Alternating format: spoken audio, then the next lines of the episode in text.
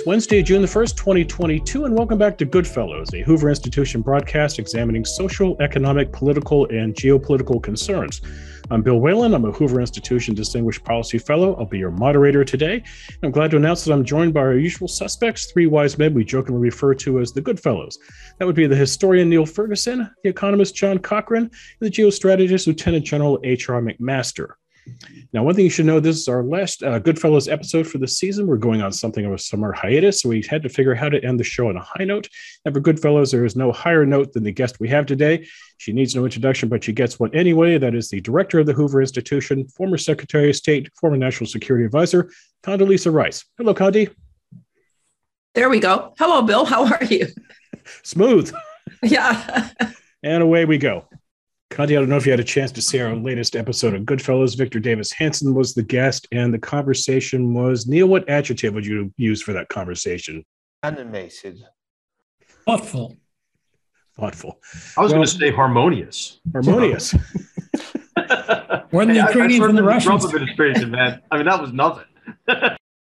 harmonious, but it was monious, but more acrimonious than harmonious the uh, we've been having a long running respectful thoughtful debate on a very hard issue of where us and and western strategy should go regarding ukraine and i think we're listening to each other and learning each other but there's lots more to talk about and that's why i'm particularly delighted uh, to have condi here but I'm, i do not want to usurp bill's job here. Tee it up bill. Let's go Okay, so Condi, I was going to read you three passages from uh, the president's op-ed last night in the New York Times that I trust you read, but I don't want to chew up the scenery here. Uh, let's go in a different direction. Uh, this war began on February the 24th. Friday the 3rd marks 100 days. We see reports Russians are making advances in the east. They are also hemorrhaging both weapons and manpower. Ukraine is getting weapons. They want more weapons. Where is this going? What is the what is the conclusion going to look like, Condi? Well, I think this is going to go on for a while, but but let's start with the very basics here. We cannot live in a world in which a big power uses old style military force to decide to extinguish its smaller neighbor. That's what this war is about. It's about the rules of the game. Do we really want to live in a world uh, where it really is just the mightiest? And if you think about poor Ukraine, Ukraine actually signed uh, an agreement uh, in, in, in 1994 that they were going to be have their territorial uh, integrity uh, guaranteed if they gave up their nuclear weapons. And by the way, they had sufficient numbers of them because they were the weapons of the Soviet Union. So they give it up, they play by the rules, they have democratic elections. Uh, they move closer to the West because that's where the people of Ukraine want to be. And what do they get in return? They get a full scale invasion that looks like 1938, 1939. And so the world simply can't live with that. And the United States is the most powerful country in the world, can't live with that.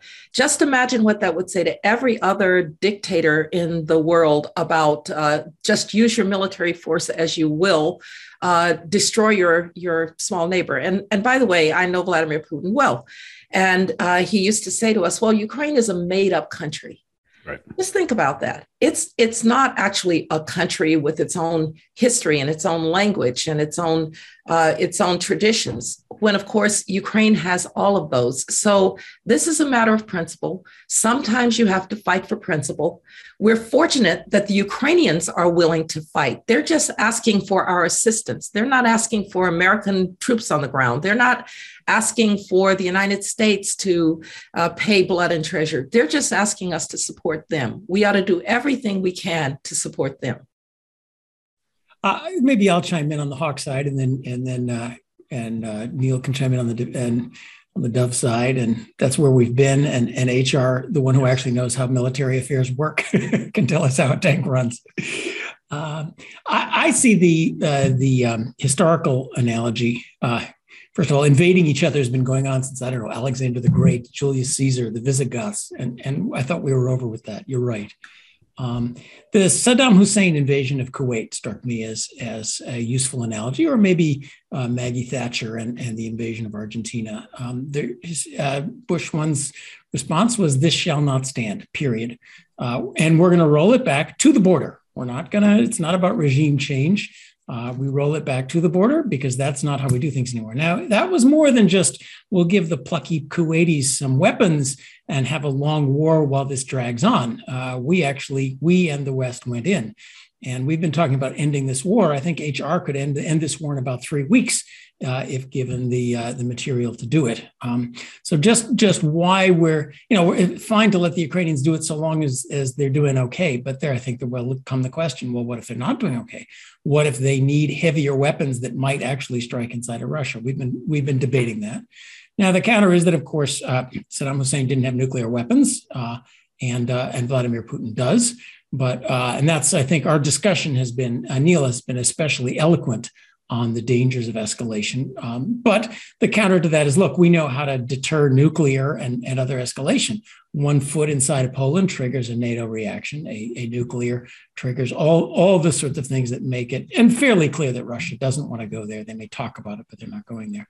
So I think that would be the hawk point of view. Uh, I don't know if we want to call it hawk, that exactly what you said. This shall not stand. And that means every Russian foot has, has to be out of exactly what we promised the territorial integrity. This is our kind of last chance to make the word of the United States and the West count after lines in the sand, after uh, giving up on the 1994 and 2014, after abandoning the Kurds, after God knows how many other things.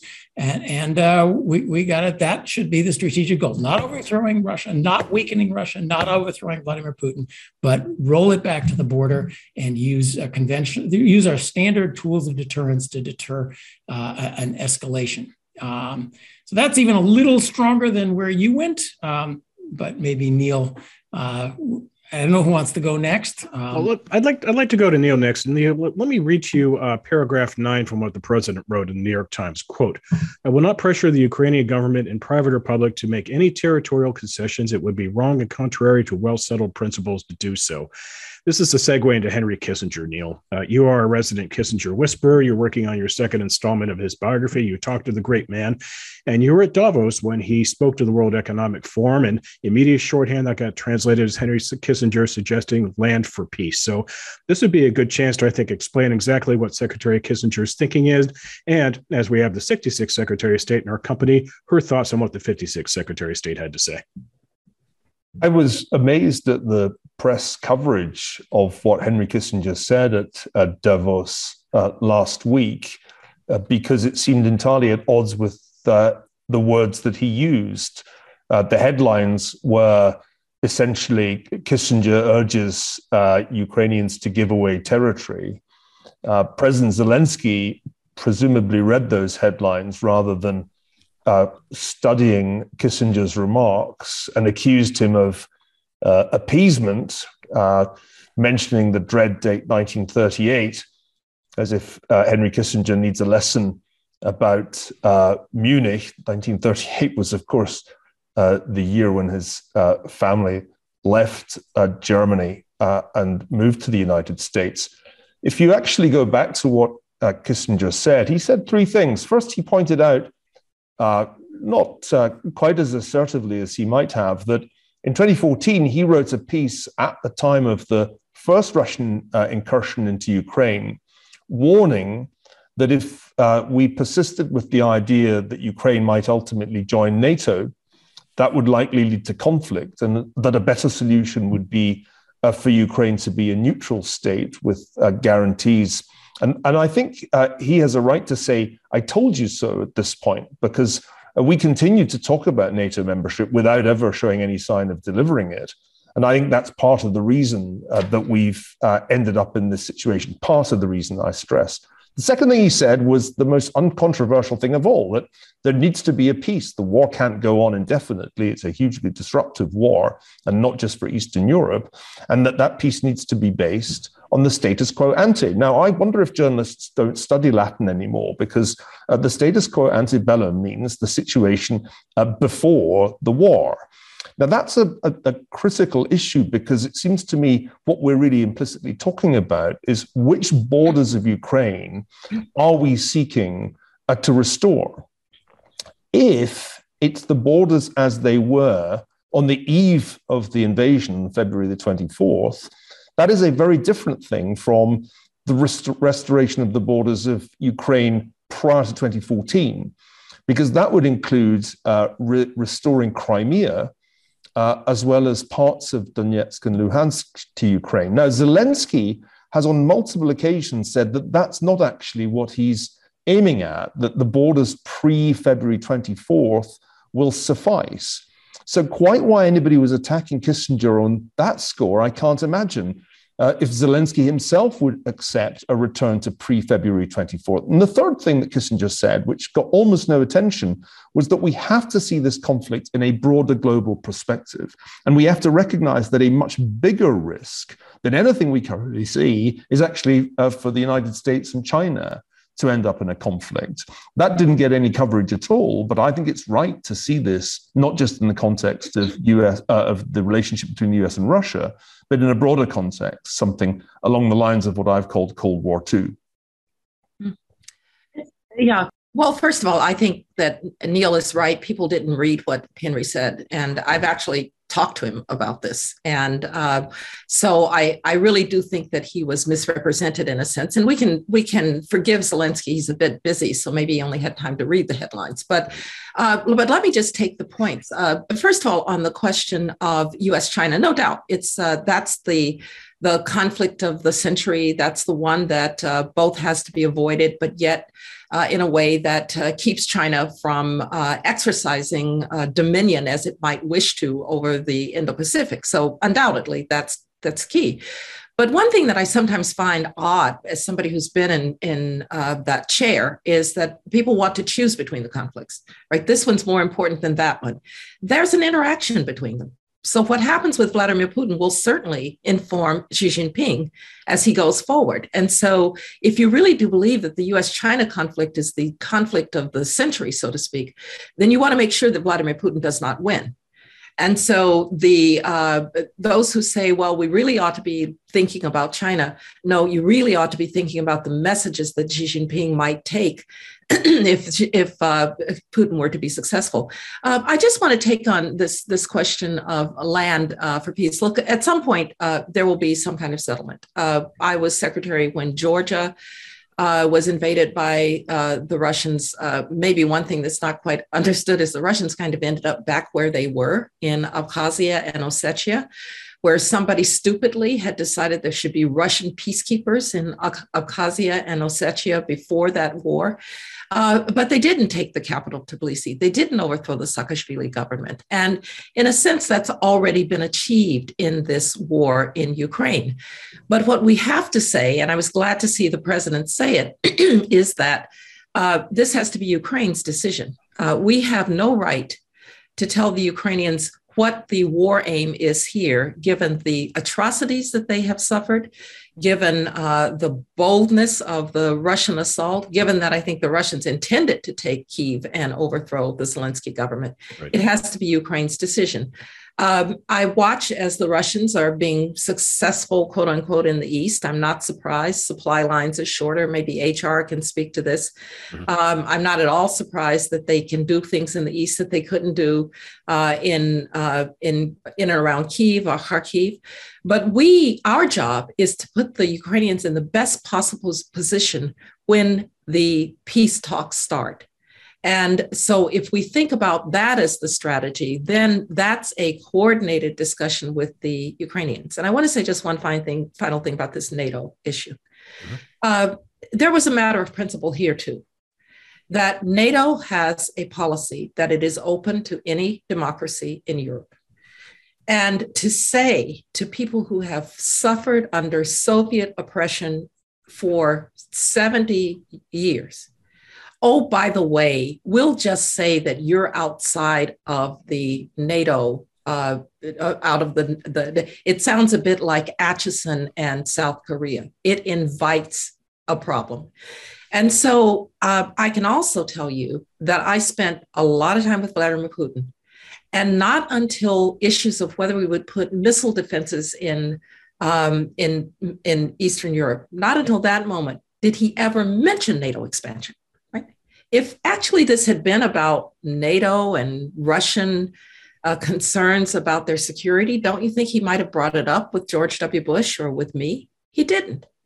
That's an excuse. this is about the reconstruction of the Russian Empire. That's what this is about. And those who keep citing NATO are read are just, with all due respect, Niall, reading right into the Putin uh, now redefinition of what the issue was. Because having talked to Putin a lot about this, the reason Ukraine is a made up country is because there's no Russian Empire without Ukraine. The reason that he uh, cites uh, uh, the, the, the, the Russians, the 25 uh, million Russians who are outside of Mother Russia, is because this is about the Russian Empire. And so when we begin to understand that, we will understand why the Poles and the Czechs and the Balts wanted to be in NATO, mm-hmm. because they knew that that would be a deterrent to Putin. And unfortunately, uh, Ukraine is outside of that uh, that uh, zone of protection, and so they were easy pickings. May, may I may I respond before we go to HR? Um, I, I, don't think we really disagree, Condi.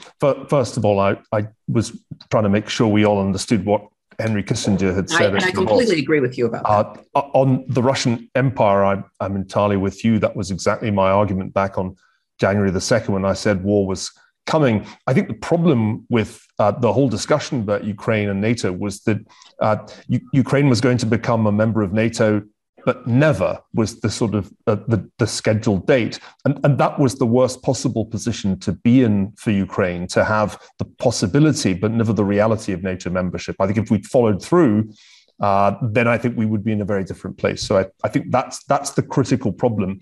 Uh, notice, of course, this has backfired on Putin in ways that I can't imagine he foresaw, with the prospect now of Finland and Sweden joining NATO. NATO will actually be larger uh, as a result of, of his action. Uh, but but I, I, sense that there's a, another point we should be focusing on here. I welcome uh, Joe Biden's article in the New York Times because it's clarified a number of things that were not clear when uh, we last discussed this. It wasn't clear when we last discussed this uh, that the United States uh, was not aiming to weaken Russia as a goal of uh, our support for Ukraine. It wasn't clear that the United States wasn't aiming at regime change in Russia. So Biden's explicitly taken a couple of things off the table that got onto the table as a result of, I think, some rather casual talk uh, in the early phase uh, of the war. He's made it clear, too, that he doesn't want to equip uh, the Ukrainians so that they can attack Russian territory. And that's a really extremely important distinction. Some of this gets down into the minutiae of weapon systems, but I think even a lay reader can get there's a difference between using Western weapons, mainly American weapons, to get the Russians uh, back uh, into uh, the, the, the, territory they controlled on February the 23rd, but we don't want US uh, weapons to be used to, to hit Russian targets even although there are certainly Ukrainians who would like to be able to do that. So I think the New York Times piece that just came out is a really welcome clarification of what the United States is trying to achieve. And it's not something that I disagree with. What I disagreed with was, was some of the things that were being said earlier on when Lloyd Austin talked about weakening Russia as a goal, when Biden himself, rather, I thought recklessly said in Warsaw that he wanted uh, to see Putin removed from power. You know, I just like maybe we could uh, take the conversation to what do we do now, and then and then to to Henry Kissinger's third point that Niall summarized, which is okay, what are the what are the global implications? And I, I think what we have to do now is do everything that we will do, even as, as this gets worse. Right? I wish we had you know it, before February 23rd, February 24th, provided the kind of weapon systems that might have deterred the war in the first place. And I think the president still can't shake this I mean, this desire, I guess, to talk about everything we're not going to do. We're not going to provide weapons with this range. We're not going to do, uh, you know, the what is that? But he keeps doing more, which is good. But I think just stop talking about what he's not going to do and elevate this, the discussion beyond specific weapon systems and talk about the capabilities. How about giving the Ukrainians the capability to ensure that Russia can no longer commit mass murder of innocent people by bombarding residential areas? And now, you know, you need a whole range of capabilities. And you need long range rockets for counter battery fire, and you need radars, and you need drones, and you need fill in the blank. So I think we should just elevate the conversation to what we're trying to achieve operationally uh, and, the kind of weapon systems that, that the Ukrainians need to, to achieve those operational objectives. How about taking back you know, uh, control of their coastline, right? So, so, that so that they're not choked out economically, uh, and and the Russians aren't able to hold the world hostage uh, with a food crisis, for for example. So I think we ought to talk at a higher level about about what to what to do next. And then from you know from the implications, I think there are three really big implications that there hasn't been enough discussion about, and and, and those implications are in the area of defense. Certainly, I, I think we have to we, we have to ramp up our defense capabilities because we really we've been operating for a number of years under the assumption we can deal with one crisis at a time.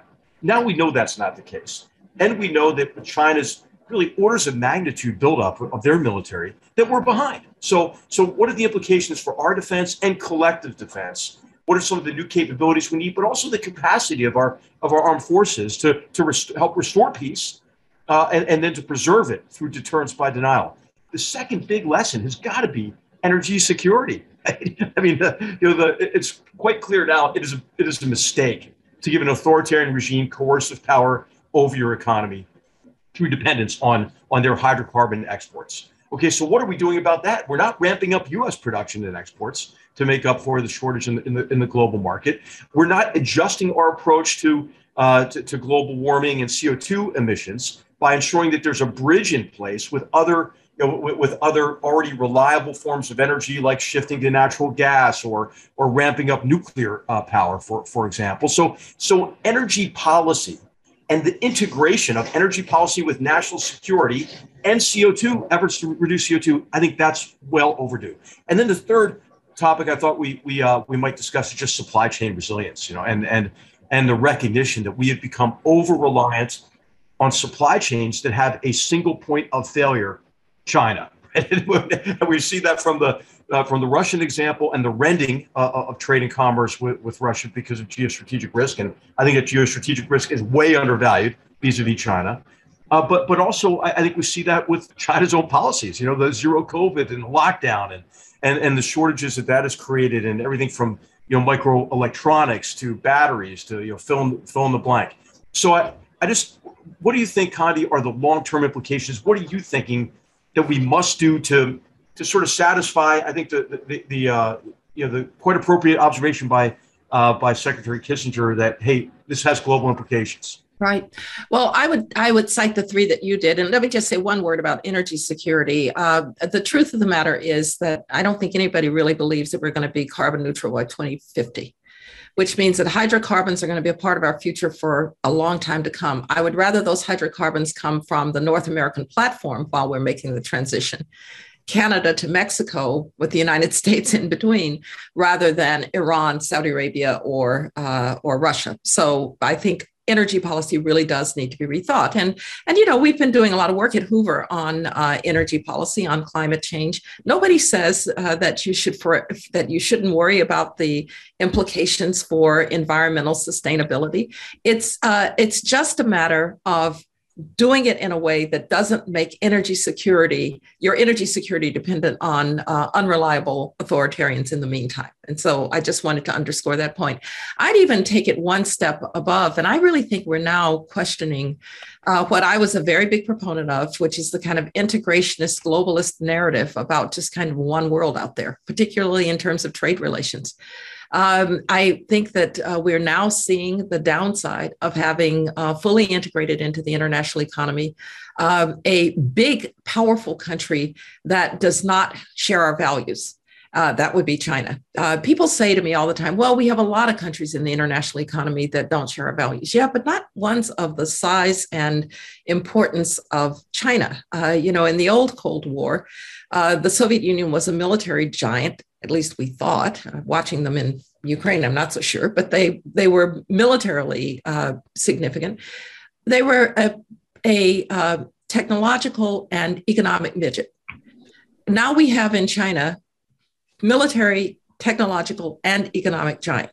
And that is a different kind of challenge. And so I think going out there now, uh, the idea that it's just kind of one big international economy and you kind of find your place in it, you find the place for cheap labor, you find the supply chains that work best for you.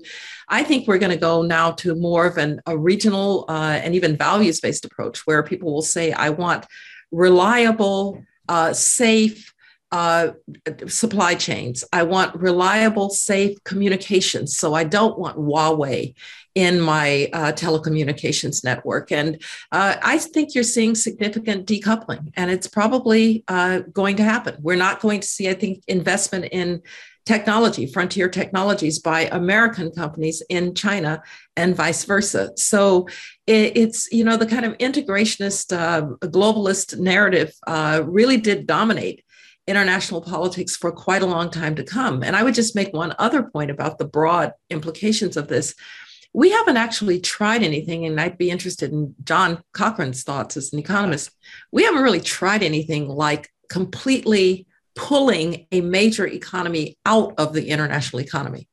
You know, we actually isolated North Korea. Who cares? They sell, uh, you know, counterfeit, right. yeah, counterfeit uh, dollars, counterfeit um, cigarettes, and and nuclear parts. Uh, the Iranians, well, that's oil and dates and rugs. But the Russian economy, 20% of all titanium, uh, 40% along with Belarus of all potash, uh, 30% along with the Ukrainians of all wheat. Uh, we haven't ever had this experiment where the 12 to 15th largest economy in the world is now isolated from it. And I'm not sure that we will fully understand the implications of that for some time to come. So I think there are some really long term uh, implications here. I'd just like to roll up on a couple of the points, finishing with this last one, because um, we left hanging one, I think, very important one. Uh, the idea, just go back to this ends whether it's Ukraine's decision. So I'm an economist. Decisions are made subject to budget constraints. Uh, it's not what you want; it's what you can get. And I think Zelensky, what Zelensky's uh, decision is, what his aims are. Uh, if he had the uh, if, if, he had the Second Cavalry with H.R. McMaster working for him, his decision about what he wants would be a lot different. Uh, this war ends. with how much we're willing to supply them uh, depends a lot on where this war ends. And so I don't think we can just punt and say this is Zelensky's uh, decision. And in fact, I don't think it's right to. Uh, we talked a lot about this being important because we want a safer world. We want we want a world in which people don't invade other countries. Uh, Poland, Latvia, Lithuania, they want a world where other countries don't invade. They have a big interest in it. And we've been talking about how we want to send a signal to Xi Jinping. Zelensky doesn't give a damn about Xi Jinping in Taiwan. Uh, so letting him decide where this war ends puts in, in his uh, lap the question of what signal gets set to Xi Jinping. I don't think we can avoid uh, this, uh, you know, our role in, in how much it sends just by how much we're willing to supply. Uh, do we do we give him the tools to declare that that uh, status quo ante was 2014, not last February, and that no, uh, you, you get little green men, but you don't get armed invasions? I think that would be dangerous. So I, I, I think we can't avoid facing our decision about where this ends. Now, but with this. Uh, I, I, was bottling that up, but the conversation went on to China. Uh, I, am still the. Uh, I think a world that that abandons globalization, internationalization would be a disaster. Uh, a lot of our economic growth, uh, a lot of, uh, of the, the well being we have depends on this trade. China depends on trade with us more than we depend on trade with China. The force that, you know, when China thinks about do we invade Taiwan, the fact that all of its international trade would then be cut off surely must uh, be sitting on their minds. And if we create an economy where China is like North Korea, fully cut off, well, then you know that makes it easier for them to invade Taiwan, as well as dramatically impoverishes us. Remember, 99% of international trade is not a microprocessor that you need to build an F-16. 99% of international trade is Game Boys. it's it's consumer goods that are produced cheaply. It's furniture uh, it, it's uh, it's it's umbrellas. It's stuff that can be produced uh, more cheaply in China and Vietnam and Taiwan and so forth. Um, uh, so uh, I, I, think uh, yes, we need to have a resilient supply chain for things that are critically important to military, for things that are critically important to the economy. Uh, certainly, you, you, know, the energy disaster, which the our administration is doubling down on the idea, oh, we'll just build windmills and that'll solve this. Absolutely right. But to say that we want to go all on and isolate China and uh, and and empower the forces of protectionism and industrial policy in our country, that will impoverish us. That will be a, a force for, for China developing in, it, in its way that is, is much more dangerous. Uh, I think that that goes in a very uh, dangerous way. In fact, you know, I'll play historian the last great year of globalization was the uh, 18, was the one that ended in 1914 and, and the uh, 20 30 years after that were not happy 20 30 years uh, but John, John, let me be very clear. All right, I didn't say that that's a good world. No, you didn't. Right, and uh, but we're we may be forced into that world. This may not completely be in our hands. Uh, the, the first point that I would make is that you're absolutely right. Uh, if we want to continue to sell umbrellas to China and assemble, Apple continues to assemble in China, I have no problem with it whatsoever. I'm a proponent of global trade because yes. I do think that the American idea at the end of World War II that the international economy shouldn't be a zero sum game was ex- absolutely the right idea.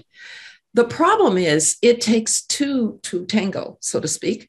And you have a China that uh, didn't play by the rules of that game. They they stole intellectual property. They privileged national champions. Uh, they made it difficult for uh, companies. And by the way, they're no longer the low cost labor provider any eh, either. And so, uh, and when I watch uh, Xi Jinping, we'll see what happens to him in November.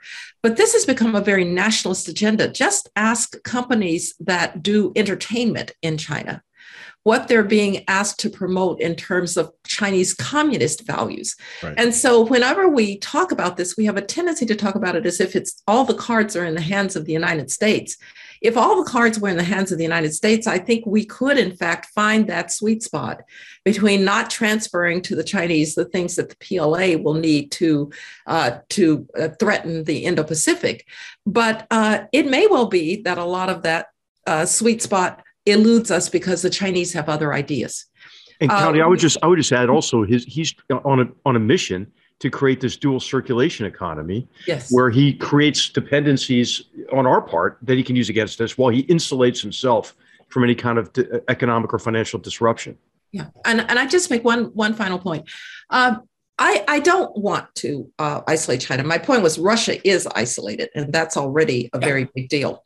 Uh, but I, I will say uh, with China, we have to figure out what makes sense in terms of the remaining pieces of trade with China and the like, and what doesn't. And I think for a while, uh, we weren't really discerning about what we wanted to do. There, there is no way that Huawei should be in anybody's telecommunications network. It just shouldn't be the case.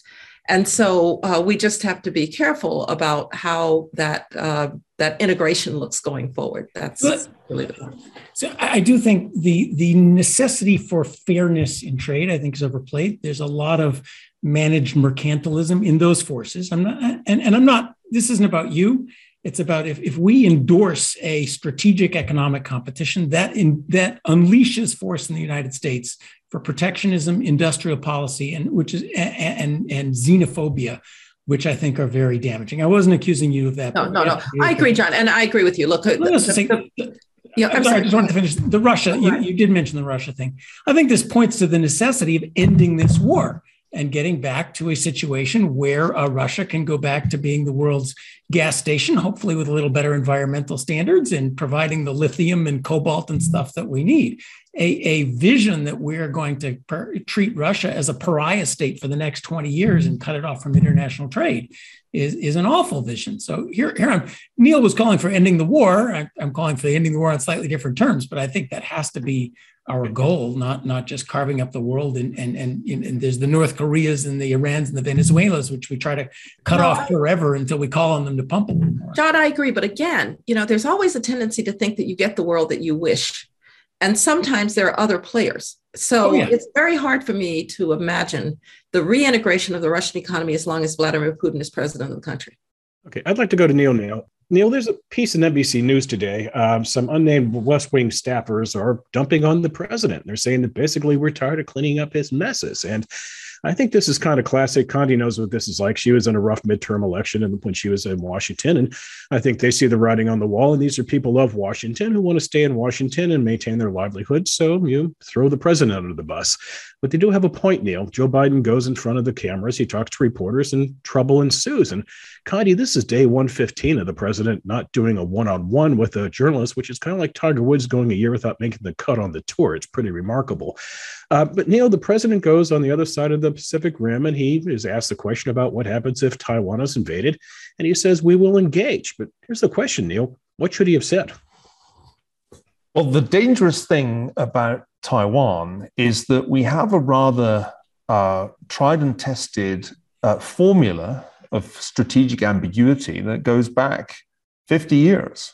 Uh, it goes all the way back uh, to talking of Henry Kissinger, uh, Richard Nixon's famous trip uh, to China, and a change in U.S. policy that uh, that essentially uh, said we, we now will accept uh, China's claim that, that Taiwan is in fact a province uh, of the People's Republic. however, there was an important rider added by congressional legislation in 1979.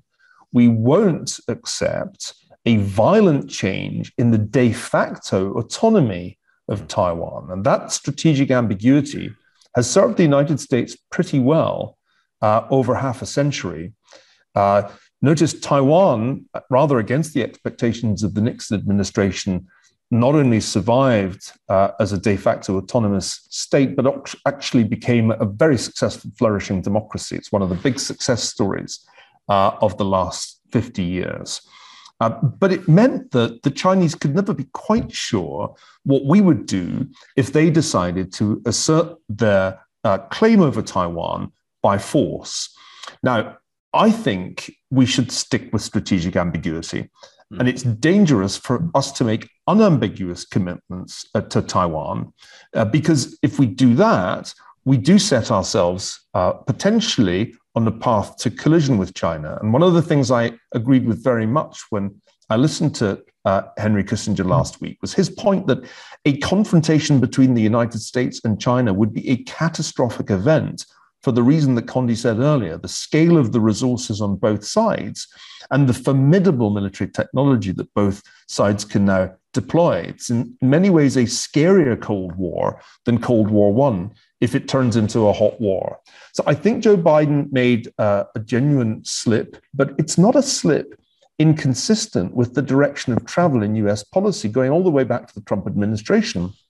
Both the Trump and Biden administrations have been more explicitly supportive of Taiwan than their predecessors. Uh, and it's odd to me, actually, that the Biden administration has taken this policy on and run with it. But I think there's a reason for that. And the reason is that this, this administration is quite hawkish on China. In some ways, I think it's more hawkish than the Trump administration was. My sense is that if Trump had been re-elected, he would have sought to do a deal with Xi Jinping quite soon after that, because I don't think Trump was particularly committed to the ideological dimensions, or indeed even the geopolitical dimensions of this. He was interested in the trade war, full stop, uh, end of paragraph. So we're in a rather odd situation in which the Biden administration is more hawkish on China than Trump was. And it, it tends to broaden out its hawkishness, uh, whether it's on Taiwan or Xinjiang, on a range of other issues. Part of what I was struck by as I listened to Kissinger last week was this point that we're driving Russia into China's arms. It's not that Russia's been cut off from the world, it's been cut off from the Western world from the, the world that can impose the sanctions that we essentially have, ha, have imposed.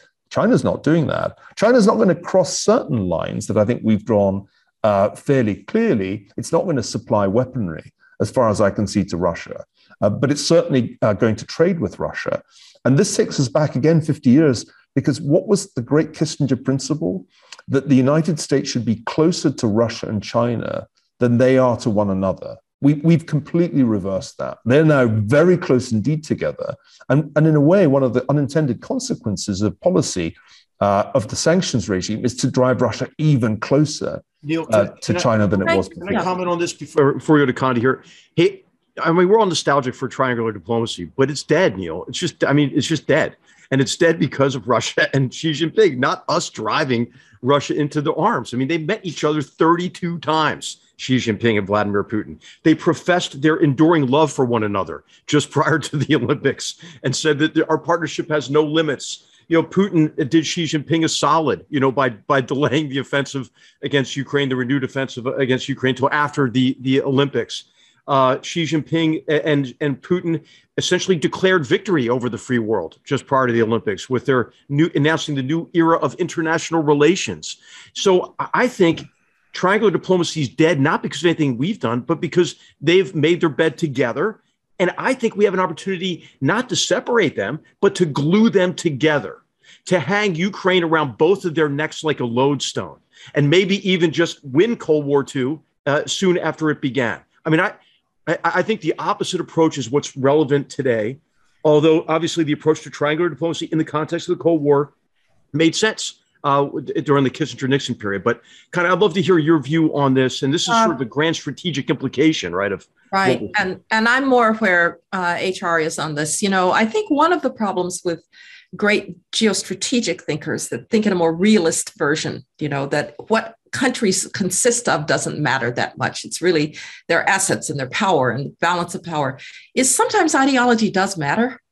And these are two authoritarians who actually kind of love each other because they have the same view of internal politics, not just because they have the same view of the world, but they actually do believe that authoritarians will dominate the future, not a decadent Western liberalism that's gone down the path of diversity, equity, and inclusion, and all of these things. I mean, they have a whole uh, narrative about the West uh, that glues them together. And so, to HR's point, again, it's the point I was making, John. Sometimes these things happen despite your policy, not in because of your policy. And I think Putin and Russia kind, uh, Putin and Xi Jinping kind of deserve each other at this point, because I do wonder what Xi Jinping is thinking about having tied himself to a homicidal maniac who is bringing uh, sanctions down across the world. And indeed, the Chinese are being very careful. Chinese banks are not actually violating the sanctions. Uh, Chinese companies are not rushing into Russia. And I would make just one other point. You know, uh, there's no more xenophobic country vis a vis Asians than the Russians. And so there may be kind of natural limitations to this bromance, but the idea that somehow we have the ability to separate them, I think, is is at this uh, this stage mistaken. I will say one thing that I am concerned about.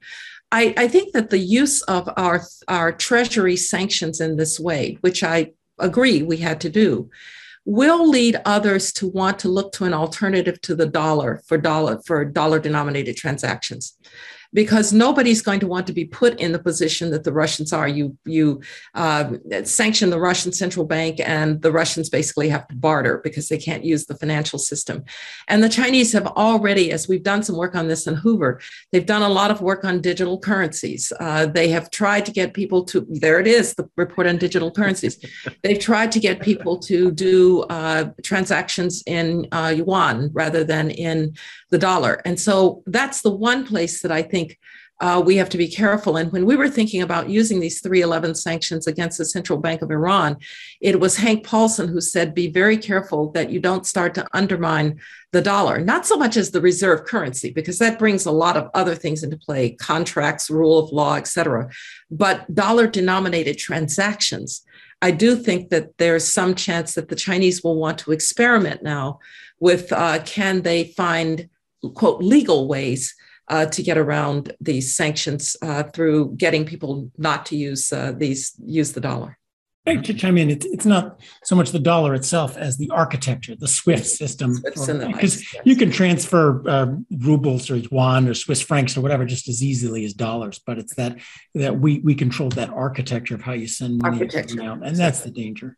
Uh, but I want to go back to Bill's original question because this this is really back for Condi. Um, which was about about Biden's statements and strategic ambiguity and so forth. I, I think it was Teddy Roosevelt who said, "Speak softly and carry a big stick." Right. Uh, we seem to be doing the opposite, involving a lot of speaking loudly. And I presume you have the same frustration I have of America making uh, loud statements uh, of what we're uh, of our goals. Putin must go. We want to weaken Russia, uh, as we have before. Lines in the sand Um, uh, Afghanistan will become a democratic place.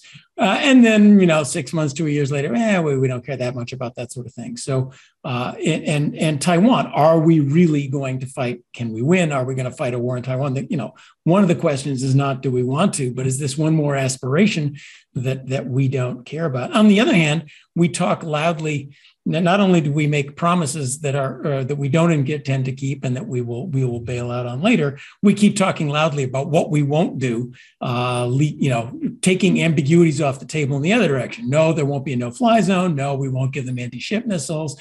Uh, all sorts of things we won't do. That this must be as as, as a professional in diplomacy.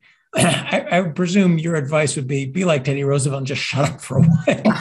Only say things you really mean. I mean, if, if you're we guarantee the territorial integrity of Ukraine. You started out with that one. There was a lovely promise that we just didn't keep. Yeah. Well, Niall's point that uh, we've, I, I really absolutely think we should never said something about uh, weakening Russian. We should never have implied regime change in, in Russia. I think those absolutely. were those were mistakes. That but makes escalation so much more yes, dangerous. Exactly. I, I wouldn't keep talking about what we won't do in terms of weapon systems, in terms of the mm-hmm. battlefield, because uh, actually, uh, our best our best work right now will be to make sure, as I've said, when Ukraine does decide to go to the negotiating table, they're in the best possible situation, and that may require us to do things that right now we're not willing to do. Are we really going to sit and let the Russians, with the entire world saying they should not uh, Im- they should not quarantine uh, the wheat uh, exports from Ukraine? Are we just going to let that happen? And I'll say one other thing. You know, they've made not very good use of the UN. I know we all, particularly conservatives, we all kind of roll our eyes when we talk about the UN. But uh, you could, I think, force the Russians' hand on something like the worldwide food program problem that they're that they are costing uh, the whole world by uh, their essential naval blockade uh, of Ukraine. So I don't think we've played all the cards that we could. And I completely agree. Be quiet. Bob Gates, uh, our my colleague, um, who is defense minister or defense secretary for both. Uh, uh, yeah, shows my European training, but defense secretary for both uh, uh, George W. Bush and then for a while in the Obama administration has a little sign on his desk. It says, never pass up an opportunity to shut up. And I actually think that in diplomacy, sometimes it's better to be quiet and let your actions speak. So it's it's been said that I could use that sign on my desk, uh, but um, I, I, want to press it. There now, people don't do this because they're dumb. Uh, it strikes me that there's the strong. You, you're why are you doing it? Why are you saying things like this? Well, why are you saying we're going to take our troops back in six months when we all know that's a stupid thing to do? Well, you're doing it for domestic political reasons. Uh, you're trying to get a little bit ahead in the polls and and that it betrays a, a great weakness that you think it's so important to score a few domestic political points at what must be it must be obvious. You've been there that, that this is a terrible idea from the point of view of our negotiation but it's so important for us to get a little blip in the polls for a while. I, I think of uh, of eisenhower yeah, can, I, can I say something just quickly just because you bring up such an important point john? You know who didn't do that was george w. Bush and secretary rice on yes. iraq in 2006 to 2007 with the decision for the surge, which was absolutely the right decision to make and cut completely against what, what made sense from a domestic political perspective. So I just wanted to point that out. I think that is an example of principled leadership that is often uh, overlooked. And Condi, thank you for your role in that in that period of time. Well, there's some your own, own role in that. I just have to say. Perhaps there's there's an ability to have an administration that says, you know, we're, we're just going to we're worried about the election. You know, let's at least put it off for a couple of years and and let this thing bear fruit. But we see. Well, I, I, have to tell a little funny vignette, and I know Bill wants us to move on, but I just it's just such a funny moment because uh, Steve Hadley, the the deputy national security advisor at the time, and I was national security advisor, and we had had a national security principals meeting, and we talked about what we might do in uh, this particular case. And we went to President Bush and we said, "Mr. President, we think the best thing to do with this, but we don't know if you can handle that politically." And he looked at us and he said, did you two ever run for anything? He said, Tell me the best thing to do in foreign policy. I'll handle the politics. I think that's the way you want the president to be. One last thought before we move on, Bill. This has been a very high level discussion, but let's not forget that things are happening on the ground as we speak in Ukraine. The, the Battle of the Donbass is an extraordinary, bloody battle. Yes. Uh, Zelensky just conceded the, uh, the kind of casualties up to 100 a day that Ukrainian forces are, are suffering. And in fact, the direction of travel has been uh, slowly uh, and unfortunately uh, very painfully in Russia's favor. Uh, it could be that Ukrainians launch a, a successful counteroffensive, perhaps in uh, the area around Kherson.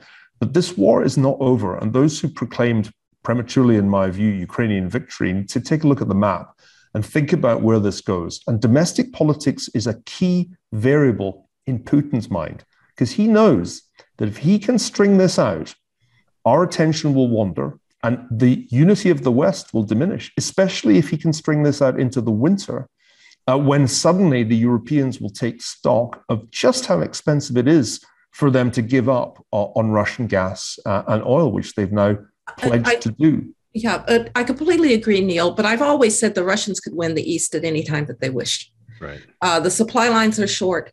Uh, this is what they do. Uh, their problems are, I think, I agree with you. I think uh, premature declarations of victory for the Ukrainians, nobody, I never believed that. And the Ukrainians are suffering terribly, which is why I think Zelensky may decide at some point that he wants to, quote, sue for peace, or Putin may decide that having won the East, he will sue for peace. We don't know.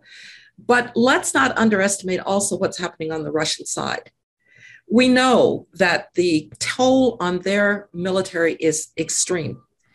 And they can't uh, launch a general mobilization because Putin knows that this war, despite all of his propaganda, is actually not popular at home. There have been a series of bombings across Russia at military commissariats, which is where people are recruited. That says to Putin, don't even think about trying to call up more troops.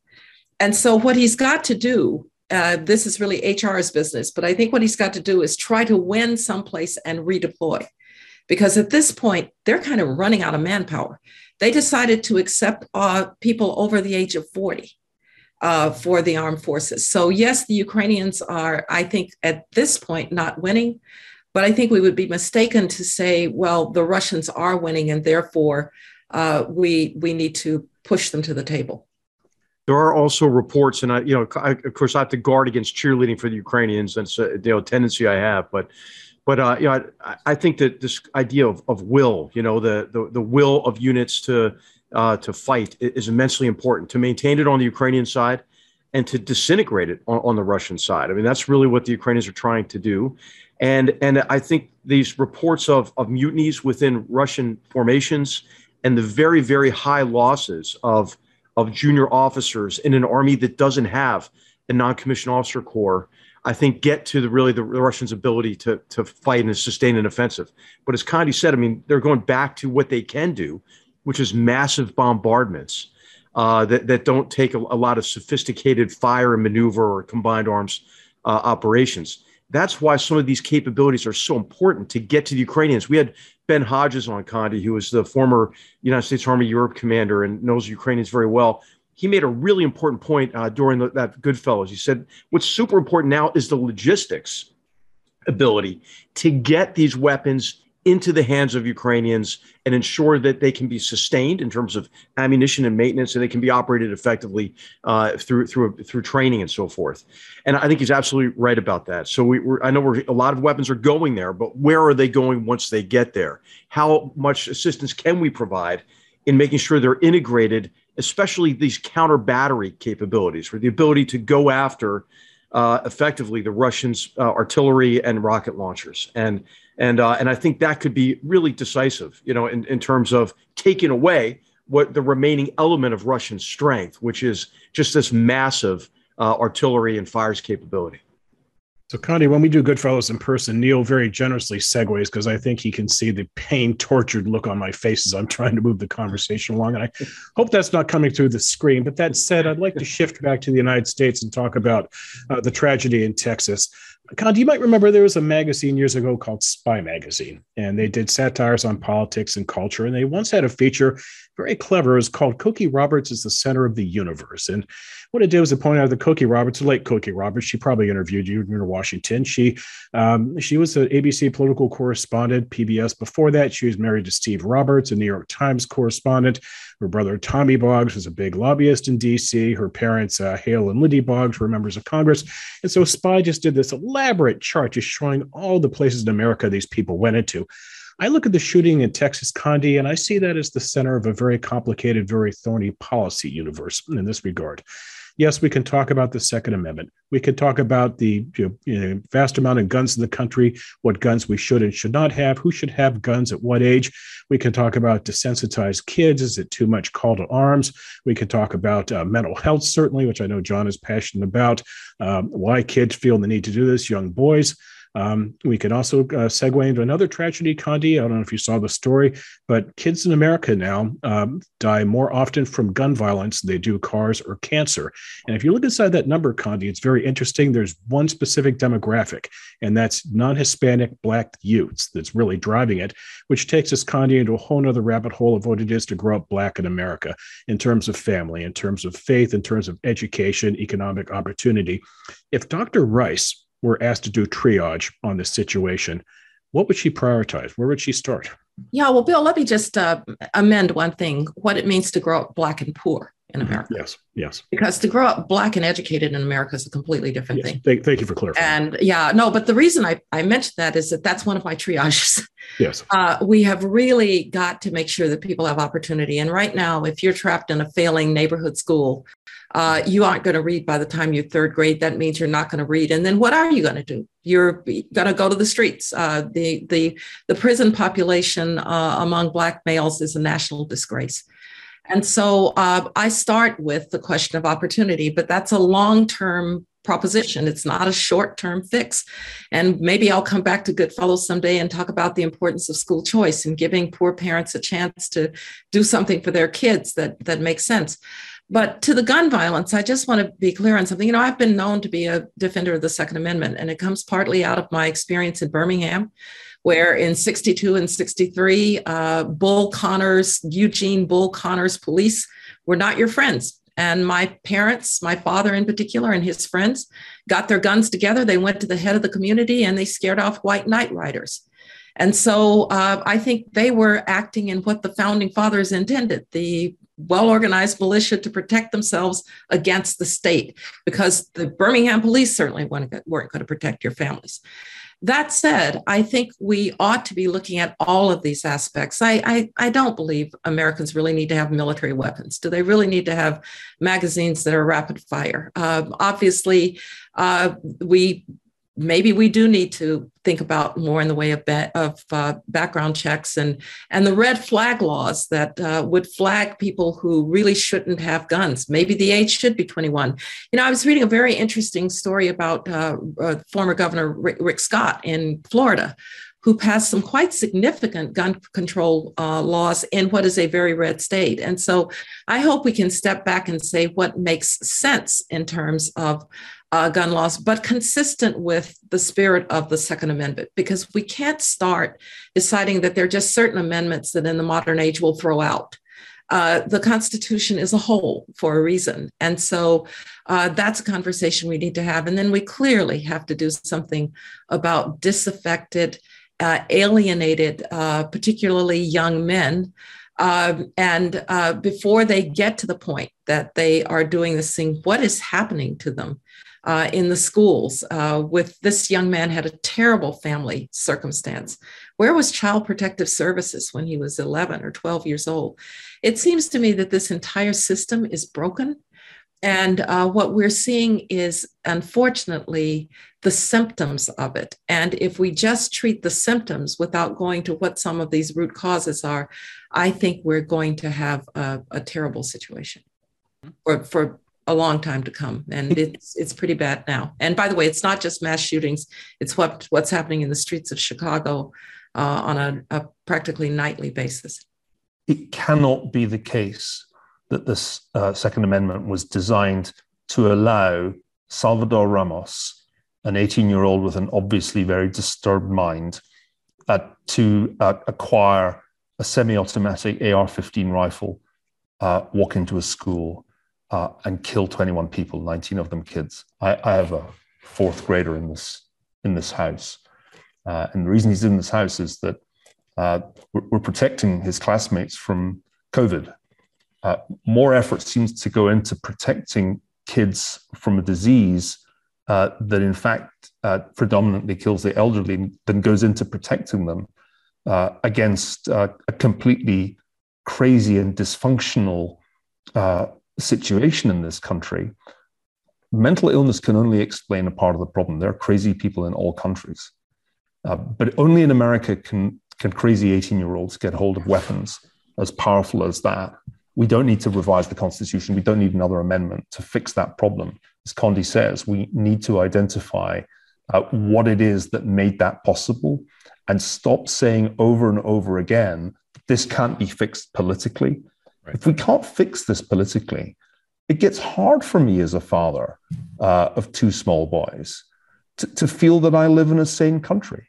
It's absolutely extraordinary that our political system, despite a succession of massacres like this, is unable to address the ease with which this and many other disturbed young people, because this is a pattern, it's not like this just happened, can get hold of incredibly powerful firearms. Uh, until we address that issue, it's going to make the United States look uh, like a crazy country to the rest of the world. I, I, I, want to be grumpy about this one. I think we're doing our, our readers a disservice. I, I think, Bill, we, we thought about this by email ahead of time by centering it on the Texas thing. We're giving in to, so the media made a big narrative. This was a tragedy, indeed uh, as a plane crash is a tragedy. Uh, but the media made it instantly a narrative about gun control, and we, the good fellows, and and our and our boss, we, we don't uh, comment every time there's a hurricane. We don't comment about climate policy, and that's what's happening. Uh, there's a tragedy. Bing, we, have been through this time, and yeah, the gun control debate.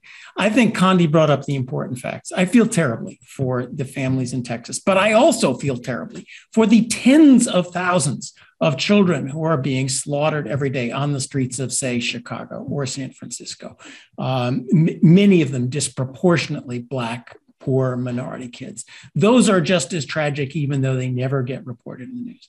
They are being killed by guns. What kind of guns? By handguns, by illegal handguns that are already illegal. You're not allowed to own a handgun in the city of Chicago. There were 50 shootings over Memorial Day in the city of Chicago, all of them already illegal handguns.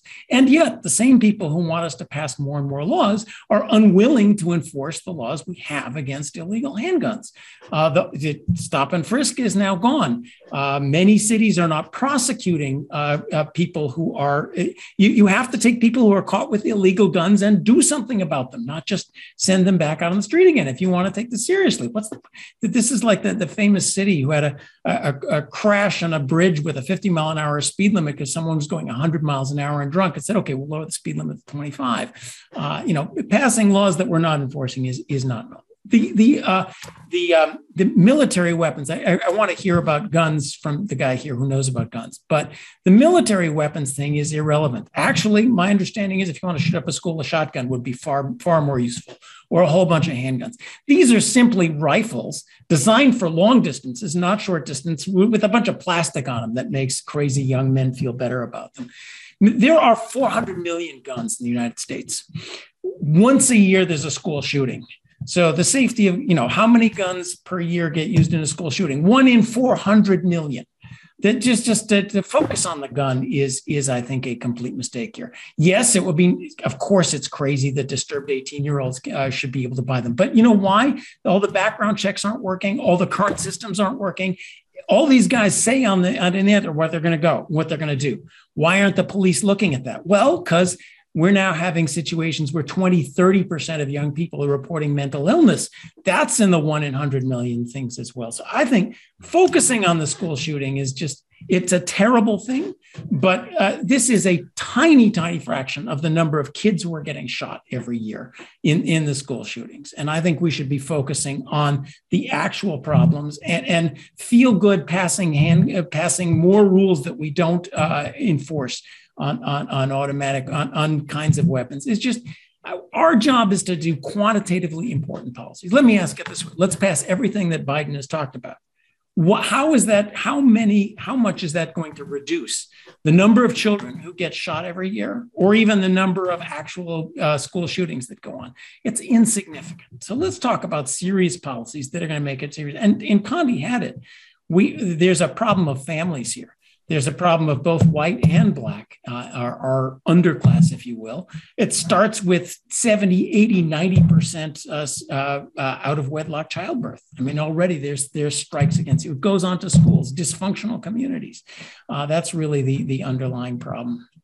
John is banging his table, but but HR, maybe you can explain to John not only the difference between an AR-15 and a shotgun, but also the difference between a, a massacre and a plane crash. Yeah, I'll, I'll tell you. I, oh, wait, wait, like, there's like, massacres like, every day. There's a massacre yeah. last weekend on the streets of Chicago. But it was three John, times you, as big as the school shooting. You, you, you're conflating things that are really quite distinct. And I think it's dangerous. It was especially to me disturbing that you, you called uh, what happened in Uvalde similar to a plane crash or even a hurricane, and then uh, went into the the, the multiple shootings that are characteristic of of, of life in parts of, of Chicago. Can I take the take take the privilege of being the the invited guest here to say something here? Look, I think John makes an important point. Uh, places like ours need to actually try to step back from the emotion of the moment, which is it, it you know it's it's very difficult to do because when you see these tiny coffins and you think what these parents are going through and you think about the problem of the police response and what was really going on there. Uh, but at some point we have to step back and we have to start asking ourselves what will the data tell us about what might actually work? Uh, you know i would like to i don't know if we will one day do it at hoover but i would really like to see do red flag warnings work? What would make red flag warnings work? Uh, it, would it matter if you change the age to 21, not 18? Uh, what about uh, how one is notified that somebody within within our problems of civil our, our concerns about civil liberties that somebody is notified that this is somebody who's writing about going and killing uh, young people and by the way kills his grandmother first uh, something went woefully wrong here. Uh, I understand the emotion. Um, we do have constitutional issues, I believe, that we do, we cannot simply set aside. But it shouldn't be, to Niall's point, it shouldn't be beyond uh, the possibility of, of humankind and smart people to have policy discussions that uh, try to take us to what we know about what has been done, what has or has not worked, and then to begin to look at what we might do. Yeah, I, I just don't think I can add anything to this. I mean, I'm just like all of you. I'm just sick about it, you know. And and uh, and when I think of, you know, about really anything we could do, we have to be able to trace it back to the to the cause and me- and measure the effect, obviously. But you know, I, I, just see it as a complete breakdown in community as well, right? I mean, that, how come nobody knew that that that, uh, that that he was capable of this inhumanity and and provided any kind of warning? And you know, I think it's related to some of the other issues we've talked about on Goodfellows. You know, the you know the the the uh, uh, the effect of social media, uh, for example, and the fact that you know people are better connected to one another than ever electronically and digitally, but more distant from one another socially and, and emotionally.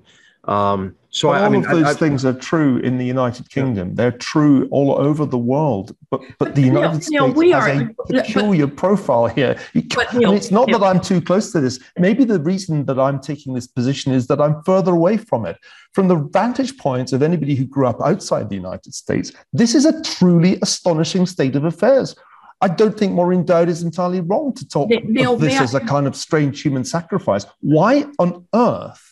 do we tolerate a succession of massacres like this? They don't happen in this way, on this scale, and with this frequency Niall, anywhere else in the developed world. Niall, if I if I may, again, to take my privilege is not always being with you. uh, the United States is not Great Britain. The United States is not Norway. This is a big, complicated, diverse, federalized country that has a different history, a different set of problems, and will have a different set of solutions. And unless we recognize that the United States is probably the most complex country on the face of the earth, by the way, I think the only place that even begins to look a little bit like us is Brazil with its interesting ethnic mix. Uh, we're not going to solve it by doing what Britain did or doing what Norway did. We have to have a uniquely American solution to this. I completely agree with you. We need American solutions. But I, I fear that it's not going to just start with saying uh, gun control, gun control, gun control. That, that probably is part of the solution, but it's not the entire solution. We've got to get at the base of some of our other major problems as well. I just want to add, Niall. Uh, I com- actually completely agree with you, but the so, the actual problem, by a factor of hundred or more, is the carnage of of already illegal small handguns, not the carnage of of big looking assault rifles and school shooting. And and we could, you know, there's a hundred to one there on how many people are being. And, and so let's let's do something about that. Even there's there's the kid, there's the society, and there's the gun but 100 to 1 the gun problem is uh, handguns that are already illegal and not in, not doing anything about that Guys, I'm getting a cue from our producer that it's time to wrap. Condi, uh, it has been a joy to have you on. Clearly, there are a lot of things we can get into. I'd like to continue this conversation. I, for one, like to continue talking about the concept of student athletes. I might be outnumbered on this panel on that one, but I'm passionate about that. But please come back. I'd love to. Thanks very much. And and by the way, thanks to the Goodfellows and to you, Bill, for I think creating something that everybody is proud of at Hoover and everybody enjoys. So thanks a lot. By the way, Condi, there was the point this morning we weren't going to, we were not sure we are going to have at least two of these good fellows, and you were about to become a good fellow, and I think that's probably far cooler than having a green jacket at Augusta. You've got it. Thanks. Thanks. All right. Well, that is a wrap on our season. Two notes I'd like to close with. First of all, uh, the death of Ray Liotta, the actor who died tragically at age 67. He is, of course, a cast member of the movie Goodfellas, not Goodfellas, but Goodfellas. What do you do? I'm in construction. Not that we stole that concept, but uh, Niall Ferguson, he is the character Henry Hill, who is, of course, asked by Joe Pesci, You think I'm funny? Uh, we got to get Steve Cocken on the show, by the way, speaking of that. Uh, secondly, uh, this is our last episode of the season. We're not going to be completely disappearing for the summer. We'll be back from time to time. Easy way to keep track of us subscribe to this show. And when you do, please rate, review us, and say a few nice words about us. Give us feedback, give us ideas of what you'd like to hear about as well. So, on behalf of the Goodfellows, Niall Ferguson, HR McMaster, John Cochrane, our special guest today, Condoleezza Rice, we hope you enjoyed the conversation. Thanks for watching. Have a great summer. If you enjoyed this show and are interested in listening to more content featuring HR McMaster, subscribe to Battlegrounds, also available at hoover.org/battlegrounds.